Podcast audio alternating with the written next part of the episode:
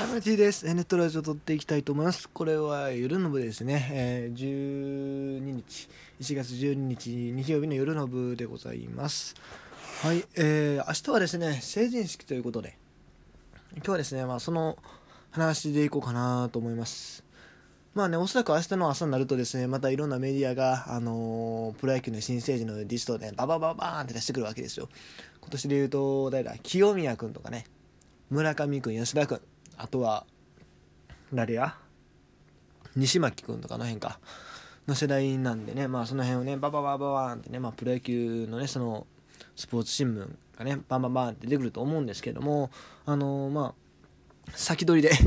僕は話そうかなと思いますが、えー、まあね、まあ、他球団のこと置いといてとりあえず。阪神で見ましょう阪神で。阪神で誰がおるんやろなと思ったんですけどそもそもですね、ま、今年阪神はなんかドラフト今年じゃないもう去年なのか。去年ね。去年はねやたらなんかドラフト会議でいっぱい高校生のね選手を取りましたけどもそれまではねあんまり高校生の選手を取らないチームだったんですよ。だから2017年のドラフトで入った選手か入った高校生ねかあるいは2018年の高卒独立リーガー。どっちかしかいないわけですね。それまあ2つともいたんですけどそれぞれ1人ずつですね、えー、2人ともピッチャーでして1人目は、えー、と2017年のドフトで入ったのは、えー、牧丈一郎です、えー背番号66番のピッチャーなんですがあ今年2軍で投げて15試合を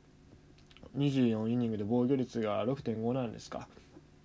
まあ、振るわないですね、まあ、2年目やし、開始名の選手なんで仕方がない部分はあるんですけども、それもやっぱりあのこの成績はなかなか厳しいものがありますよね。えー確か今年のオフでですね、えー、と試合から育成の契約に切り替えとなってしまいました。うん、残念ですがね、まあ仕方がないですね。まあまあまあ、あと4年ぐらいはね、見れるんでね、それは言い過ぎか。でもまあ、まあ少なくともあと3、2、3年は見ると思うんで。まあ、その中でね、着実にステップアップしてくれればいいんじゃないですかね。うん。そして、えーもう一人。もう一人は、えーそう、独立リーガーなんですけども、えっ、と、富山 GNR、ん？富山 GNR だったっけ？富山サンダーバードですね。えーそう BC リーグ富山のサンダーバーズから来ました、えーめんなさい、えっ、と、富山 GA GRN サンダーバーズですね。GRN のイメージ、いまいちちょっと調べてないんですけども、えーの2人でして、えっ、と、そのも、そのね、まあ、岩佐君の方は、あの、京都の京に、えー、己？己じゃないわ。えっ、とね、なんて言ったらいいの？あの、いや、己か、そうね、おの己って書いて、えっ、と、これで敦樹って読むらしいんですよ。なかなか変わった名前だなと思うんですけども、えー、と右投げ右打ちのピッチャーなんです。が 失礼しました、えー彼の方はまあプロ1年目なんでね登板数少ないです。5試合で19イニングを投げて、えー4.26ということで。まあ彼もまあまあまだまだこれからですよね。うん。っていう感じですね。まあ正直どんな選手かいまいちわからないしまあ映像とか見てもね僕はそんな語れるような技術的な知識とかも全然ないんでその辺で 来ようと思うんですがね。あのねいや違うんですこれ撮ったのはねあのもう一個ね話したいことがあるんで成人式。ね。いや別にね僕の成人式の思い出とか語りたくてもね語ることがないんですがなんだってあの行ってないんですよ。地元のそのだから自治体のやつは行ってなくてっていうのも、まあ、僕の大学の授業がちょうど、ね、冬休みのタイミングが悪かったんですよね。それでだから1日挟んだらその地元の子って行けたんですけどその1日に授業があってですねその1月4日やったかな。授業がある年があってその時でそう567日が確か成人式やったんですけどまあそんな感じだったんで行かなくてまあ行ったところでですね僕中学からあのまあ外の地域まああの私立のね学校行ってたんで、まあ、そもそもねあんまり成人式行ったところではあったんですけどまあ結局行けなかったですね。まあ行っても浮いてた。ちゃうかなと。別に小学校の頃はね正直まあ中学高校よりも友達多かったと思うんですけれどでも多分行ってもななかなかしんどかったんじゃないかなと思うんでまああれはあれでよかったかなと思うんですけどでもちょっと会いたい感もやっぱありますよね。会いたかったかね。一応ね、まあ、中学高校の方で成人式みたいなのやってて、まあ、それには行ったんですけれどもまあ特に特に面白いエピソードもまあなくはないですが僕自身に関しては何もないので えっ、とそう。で何の話しようかと思ったかっていうとえっ、とですねまあ阪神甲子園球場があるね、えー西宮市西宮市の成人式がなんと明日甲子園で行われるらしいんですよ。ほうっていう。ねでえっ、と2020年1月1日の神戸新聞ネクストによりますと甲子園で初の成人式ジェット風船で一体感実行委員が企画ってことらしいです、まあ、ちょっと抜粋して読んでいくと,、えー、と新成人有志で作る実行委員会は阪神タイガースのファンが7回裏の攻撃時に飛ばす恒例の儀式で一体感がある式にと期待していると。今までは別の施設でやってたんですけれどもえっ、とちょっとそこの会場が狭かったんでこれからは甲子園でやりやりたいなみたいな感じらしいです。で、えー市内の約市内の新成人約5300人の大半が来場しても対応できるよう5000個用意し受付で渡すと。ほうほうほうほうほう。球場の計らいでターガー戦と同じファンファーレ流すと。